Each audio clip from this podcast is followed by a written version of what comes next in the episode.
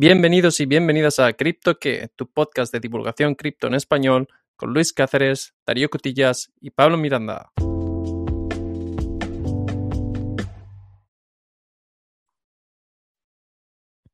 Muy buenas, Pablo, ¿qué tal? ¿Qué tal, Luis? ¿Todo bien? Todo bien, todo bien. Oye, esta semana no podemos comentar otra cosa que no sea Ethereum 2.0, ¿no?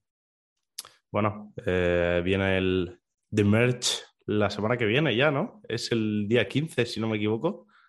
Sí. Así eso que es. vamos, a, vamos a comentar un poquito lo que se viene, ¿no? Eh, yo creo que, mira, tenemos un episodio en el cual comentamos qué era y qué íbamos a hacer. Así que lo que quiero tratar son dos cosas. Uno, la- las percepciones equivocadas que pueda haber con respecto a qué no proporciona The Merge. Y luego los riesgos. ¿Qué te parece si cubrimos esto? Perfecto. Nos Vale. lo cuentas tú. Venga, primer punto. ¿Tú crees que el merge va a disminuir los costes de gas? ¿Cierto o falso? Eh, yo te diría, mi respuesta sería cierto en el largo plazo. ¿Acierto? Eh, pues mira, es, una- es un ejercicio de, de malentendidos y misconcepciones, así que en un principio no, porque eh, es falso, porque el merge solo deja de ser un cambio en el mecanismo de consenso, pero no se expande la capacidad de la red y en un principio no va a resultar en costes de gas más bajos. Los costes de gas son un producto de la demanda relativa de la red en comparación a la capacidad que posee. Entonces, aunque el, el merge eh, que haga obsoleto el proof of work, cambiar a proof of stake eh, como mecanismo de consenso, no cambia ninguno de los parámetros que directamente tengan influencia sobre la capacidad o el resultado. Interesante, ¿verdad? Interesante, me has pillado, me has pillado fuera de juego. No, hombre, en la sí, primera estamos- pregunta. Estamos haciendo el ejercicio pre- precisamente para estas cosas. Em, a ver, pregunta número dos. ¿Verdadero o falso? ¿Serán las transacciones más rápidas después del demerge? Esta te voy a decir que sí. Vale, pues yo te voy a decir que creo que no. Y creo que no porque, aunque habrá ligeros cambios, en general la velocidad de las transacciones va a mantener en el mismo nivel en, en- en el Layer 1. Vale, en el futuro puede ser que haya futuras mejoras, como por ejemplo sharding, que puedan, que puedan facilitar el aumento en, en la velocidad. Pero ahora mismo no es lo que se está implementando. Ahora mismo simplemente se está cambiando el mecanismo de consenso. Así que directamente yo diría que es falso. Pues te voy a, te voy a dar un dato que te va a dejar a ti fuera de juego. Venga, dale. Y te voy a decir que esto lo estoy mirando, esto no, no me lo sé de memoria, pero eh, en los bloques ahora mismo, en el Proof of Work, se emiten cada 14 segundos y en el Proof of Stake se emitirán cada 12 segundos. Con lo Vale. cual será un poquito más rápido. Vale. O Pero, sea, ahí, eh, ahí llegamos a que yo he dicho que se iba a que habría, a ver, que iba a haber ligeros cambios, pero que la velocidad de la transacción iba mayormente a mantenerse similar. El mayormente se refiere a eso, no es un cambio de, de 14 a 100, es un cambio de, de 12 a 14, Sí, vamos, es un cambio minúsculo, no es un Sí, cambio de- de, dimensiones. claro, a nivel de usuario probablemente no nos demos ni cuenta. Me has chafado, me has pero- el sistema, Pablo. Pero esta me la tienes que poner correcta. Esta es correcta para mí. Bueno, vale. Vamos a, vamos a dejar que los usuarios, los oyentes lo hayan entendido. 12 o 14, eh, querido usuario, depende de cuán, eh, cuán exacto seas. Siguiente punto. ¿Crees que el demerge causará eh, una caída de la red o un tiempo, esto en términos de IT se suele decir uptime y downtime, pues cuando el servicio está activo, cuando el servicio está interrumpido. ¿Crees que resultará en interrupciones en el servicio? Mm, Pues aquí no sabría qué decirte. ¿En qué, en qué te basas para, para hacer esa pregunta? A ver, en teoría se basa en la percepción si se espera que haya interrupciones en el servicio o no. En un principio. Luego todo puede salir mal, que eso es lo que vamos a comentar luego. Pero en un principio, ¿se esperan interrupciones en el servicio al hacer la transición? ¿Sí o no? Eh, no. Venga, eso es cierto. En un principio no se esperan. Ahora, como esta la has acertado, vamos a pasar a los riesgos, ¿vale? ¿Cuál puede ser uno de los riesgos que vienen con The Merge? Mm, no sé si sería un riesgo como tal, pero hemos estado comentando antes fuera de cámara el tema del posible fork del que tanto se está hablando estos días. No sé si quieres comentar esto ahora lo dejamos para más adelante. Sí, sí, comenta, comenta. Ya que estás, dale. ¿Qué, qué comenta la comunidad? Yo también lo he leído, pero me llama la atención, pues sí que tú siempre estás más en los Discords y en la comunidad. ¿Qué se comenta? ¿Cómo lo comentan? ¿Cuál es el riesgo? Bueno, eh, el tema de los forks ya lo hemos comentado varias veces. Es básicamente una bifurcación en la red. Es como si de la propia red de Ethereum salen dos ramas en la que, bueno, está el lado de los, de los mineros o de los que se están lucrando del, mecanismo Proof of Work que, bueno, querrán quedarse con este mecanismo.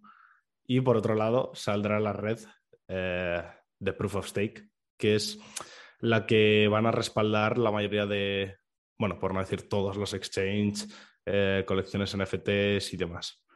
Por el tema de las, de las colecciones, eh, Discord, todo este, todo este tipo de gente tirará por el proof of stake.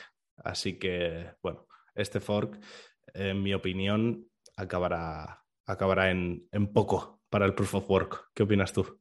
O sea, es un poquito, este fork es un poquito en plan Ethereum Classic, que es básicamente un fork original de un hack que hubo antaño, hace muchos años, que se decidió eh, eliminar ese bloque y restaurar el statu quo y hubo otros que dijeron, pues no, la red tiene que seguir tal cual y eso fue el Ethereum Classic. Em, como decisiones siempre puede haber, se puede ver el fork, como comentamos, el poder de la red Ethereum está en dónde están los desarrolladores, dónde está la comunidad, dónde se están haciendo aplicaciones. O sea que me sorprendería si en el hipotético caso de que hubiera un fork, el, Ethereum Proof of Work se mantuviera siendo el más popular. Todo puede pasar en la viña del Señor, pero me sorprendería. Aunque sí, está mm. bien comentado el riesgo, es una buena posibilidad. Estaremos pendientes de acontecimientos. Bueno, acaba de decir aquí que, claro, al producirse un fork, eh, todos tus activos en la red de Ethereum se duplican. Tendrás tus Ethereum o tus NFTs en la red de Ethereum en Proof of Work y en Proof of Stake. Solo que, como comentaba antes, los que en principio tendrán validez son los de la red Proof of Stake. Pero bueno, en principio se duplican tus, tus activos. Claro, porque en teoría una de las redes va a quedar eh, obsoleta si no quedara obsoleta, habrían problemas. Y ahí donde está el, kit de la cuestión. También habría que ver el valor relativo de la red que, pretendemos dejar obsoleta. Esto, si te acuerdas de, lo que se montó con el Terra, Terra Classic y demás, al final, al migrar, cuando lo que dejas atrás sigue teniendo algún valor, se, se establece confusión en el mercado. Pero bueno, creo que la idea ha quedado clara. ¿Qué te parece si comentamos otros riesgos involucrados? A ver, había uno que estabas a punto de detectar ahí, en materia de cuando decíamos no se espera tiempo de caídas. No se espera, quiere decir que puede pasar, ¿verdad? Mm, supongo que sí. No, estoy informado yo. En, este el mundo, en el mundo de la informática siempre puede pasar que, que, vaya de, que vaya más lenta de lo esperado o que incluso haya paradas, porque cualquier cosa no salga como se espere. O sea, eso, eso es un riesgo. Esperemos que no pase, pero, pero puede pasar, ¿verdad? Sí. No tengo, no tengo mucho que comentar aquí. No, no estoy muy puesto en el tema. Eh, igual Darío nos podía comentar algo más aquí. Vamos a dejar a Darío con el, con el pequeñín. Pero bueno, el caso es que es un riesgo, querido oyente, así que si lo, si ves que en el momento en el que se va a hacer el, el cambio pasa algo, pues oye, estas cosas pasan, eso no quiere decir que sea el fin del mundo, se puede estar solucionar. Y luego, una de las cosas que, que merece la pena destacar, aunque sea improbable, es que con el cambio de Proof of Work a Proof of Stake, el mecanismo de consensos cambia y se sabe que hay posibilidades de em, alterar el funcionamiento de la red en un, en un, sistema Proof of Stake, aunque requeriría un montón de Ethereum. Eh, y básicamente Proof of Stake es, es utilizado por muchos otros blockchains, Solana, Avalanche, entre otras. Siempre está el riesgo de que haya algo que no salga de manera adecuada en cuanto a agentes inesperados tomando o atacando la red. Me sorprendería que esto tuviera algún éxito, pero es una posibilidad, aunque más teórica que práctica. Además, con, el capital que hay dentro de la red de Ethereum. Exacto, con eso digo que es más teórico que otra cosa. Pero bueno, nosotros lo comentamos. Y luego, si te parece, para recordar, y ya cerrando el episodio, que no nos quede muy largo, em, a mí me gustaría hacer un hincapié en por qué, cuáles son los problemas que intentaba solucionar la red de Ethereum y, los problemas que, le, que todavía quedan asociados. Porque cuando, cuando pensamos en, oye, ¿por qué están haciendo esto? Además de, en primer lugar, porque utiliza demasiada energía. El sistema Proof of Work es una tecnología que básicamente tiene un consumo energético masivo, cuando en realidad hay mecanismos de consenso que no necesitan este uso intensivo de, tecnología computacional para, llegar al mecanismo de consenso. Por eso siempre se ha acusado a Bitcoin y Ethereum de utilizar la energía de un país de relativamente pequeño, relativamente pequeño. Ethereum aquí tiene la oportunidad de resolver este problema en materia de utilizar demasiada energía. Hay dos asuntos más a comentar. Uno es el, el problema de la congestión en la red y mejorar la velocidad. Hemos dicho antes que esto no se resuelve directamente con el merge, pero es un camino adecuado, porque una vez que tienes ese mecanismo de consenso, ya puedes centrarte en, la siguiente mejora, que si no me equivoco es el sharding, que debería llegar en, dentro de 2023, que sí que debería afectar directamente a la escalabilidad y la capacidad de la red. Y también debería poder ayudar a que las soluciones Layer 2 o de segunda capa ofrezcan em, costes bajos de transacción, aún usando la seguridad de Ethereum. Y luego la última, que es un poquito así más técnica, es que el correr un nodo cada vez es más complicado porque la red crece y entonces el espacio empieza a ser em, difícil de manejar. Cuanto más escalas la red, si no haces el cambio, más complicado será. Esto no tiene por qué suceder en un mecanismo de consenso como Proof of Stake. Así que, ¿qué te parece? ¿Tenemos un poco más claro el merge? ¿Qué va a pasar? Bueno, eh, tirando un poco por esto que has dicho de los nodos y demás, ¿sabes cuánto? Esta pregunta te la hago yo a ti. ¿Sabes cuántos Ethereum necesitas para, para ser un, nodo validador? Pues te diría que me sonaba aquello de la cifra de 32, pero de hace mucho tiempo. ¿Qué? ¿He quedado corto? ¿He cambiado? No. me he liado? Cuéntame. Te quería pillar y has dado al blanco, macho. 32.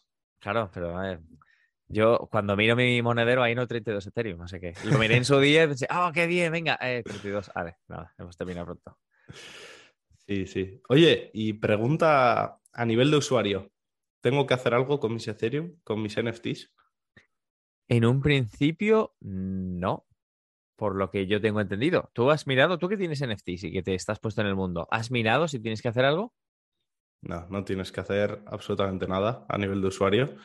Eh, también cabe recalcar en cuanto a NFTs, em, los únicos que se duplican son los de la red de Ethereum, porque hay mucha gente preguntando si los de las Layer 2 también se van a, duplicar, los de la red de Polygon o alguna otra Layer 2 de, Ethereum, y no, solo se duplican los activos que, bueno, que estén en la propia red de, de Ethereum y no tienes que hacer nada. Eh, todas las colecciones que yo conozco están respaldando el Proof of Stake, así que en principio mm, a coger palomitas y a, disfrutar del, espectáculo en caso de que pase algo, algo extraño, porque en torno al precio, ¿has visto algo, Luis? Se espera movimiento, pero todavía no ha habido ningún movimiento significativo. A momento de la grabación estamos a 1.600 dólares ya hemos estado fluctuando entre 1.400 y 1.600. Se espera movimiento especulativo, pero no se espera que haya un cambio de tendencia del mercado donde estamos.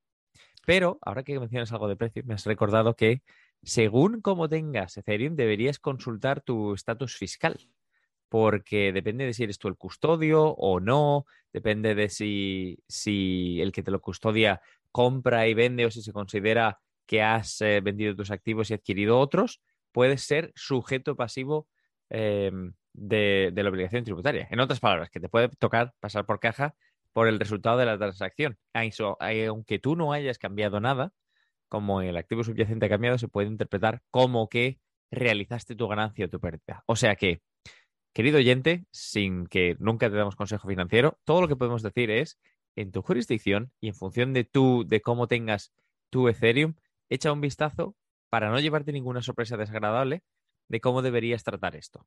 En un principio, si es un monedero frío, por lo que tengo entendido, y no va a haber ningún cambio de nada, no te deberías inmutar, pero siempre conviene mirar y asegurarse antes de llevarse sorpresas. Claro, aquí te iba a comentar eh, no sé si sabes la respuesta, pero eh, en un caso de uso general, que podría ser Binance contra Metamask, por ejemplo, ¿qué, qué conviene más? ¿Dónde conviene mejor tener el, el Ethereum? Pues es una buena pregunta y como el mío está en un cold wallet, no tengo ni idea, la verdad. ¿Tú, te las- tú sa- tú dónde vas a tener el tuyo? Yo lo tengo en Metamask, la verdad. Metamask. tengo que sacarlo, tengo que sacarlo en la cartera fría, la verdad. ¿Tienes alguna preocupación? No, espero que no.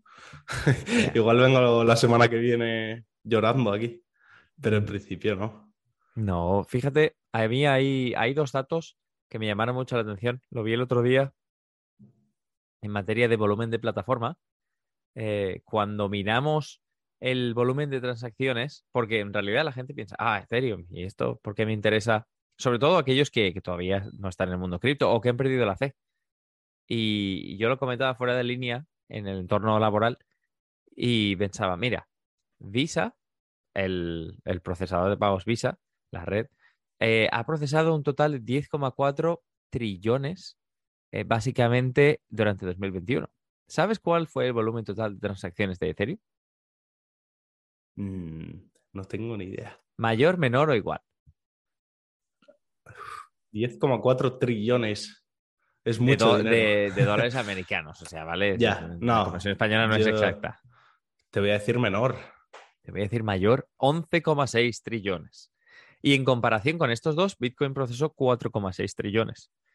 Pero no solo eso, sino que cuando miramos las ganancias de los creadores por plataforma, que esto yo miro en materia de interés profesional, yo pude ver que en, en billones de dólares, Spotify está la primera, maravillosa compañía, en torno a 5, YouTube Music está segunda, en torno a 4, Etsy, en torno a 4, y luego aparece Ethereum. 3,5 billones de dólares son las ganancias de los creadores por plataforma. Y luego, por cierto, acto curioso, aparece OnlyFans, en torno a 2 billones pagados a creadores, y luego Patreon, en torno a 1. O sea que ya sabemos que entre hacerte un Patreon o un OnlyFans hay diferencia. Pero bueno. por el, por el OnlyFans. bueno, lo, tenemos que comentar fuera de línea. El, el tema es que te da una sensación de que comentamos de merch y comentamos cripto y sí, el, el- el invierno cripto y tal, como si esto no fuera nada. En el mundo global, la relevancia de, los, de cualquier impacto a esta red es como decir va a haber cambios en Visa o va a haber cambios en, en cualquiera de las redes de pago mundiales. No es una broma. Ahí hay, hay peso, ahí sí. Tiene significancia y por tanto esperemos que todo vaya bien, porque si no fuera bien, siempre este tipo de cosas se acusan. Interesante. Ahí está la, la fina línea entre que el mundo cripto es un nicho y el dinero que mueve a nivel mundial. Es, Sí, sí. es algo a tener en cuenta. Y ya para terminar, te iba a comentar, quiero retomar un poco el tema del precio, que sí que no ha tenido grandes movimientos, pero ha aguantado bastante más fuerte la- las caídas de Bitcoin, que lo tenemos en torno a los 19.000 ahora mismo. 19.000 dólares americanos. Ha aguantado muy bien las caídas. Se nota que hay mucha gente comprando y probablemente sea para, para especular en torno, en torno al merch. Entonces creo que vamos a tener la semana que viene, creo que va a estar, va a estar interesante con todo este tema de, de Ethereum 2.0. Estaremos atentos. Estaremos atentos y lo comentaremos, especialmente si ha habido algún cambio significativo en cualquiera de las condiciones de mercado de siempre. Pero por ahora ya sabemos qué esperar, qué mitos hay y qué concepciones podemos entender y de qué debemos estar pendientes. Así que, Pablo, ¿alguna conclusión más o lo dejamos aquí? Bueno, vamos a promocionar nuestro Twitter, que lo estaremos comentando también el merch por allí, en barra baja cripto que. Así que si queréis estar al tanto de, de todo lo que vaya pasando, ya sabéis, barra baja cripto que. Y bueno, creo que podemos cerrar por hoy, Luis. Perfecto, pues muchísimas gracias, Pablo. Muchísimas gracias, queridos oyentes. Si tenéis alguna pregunta, preguntas arroba criptoque.com. Y con esto y un bizcocho, un saludo. Hasta la próxima.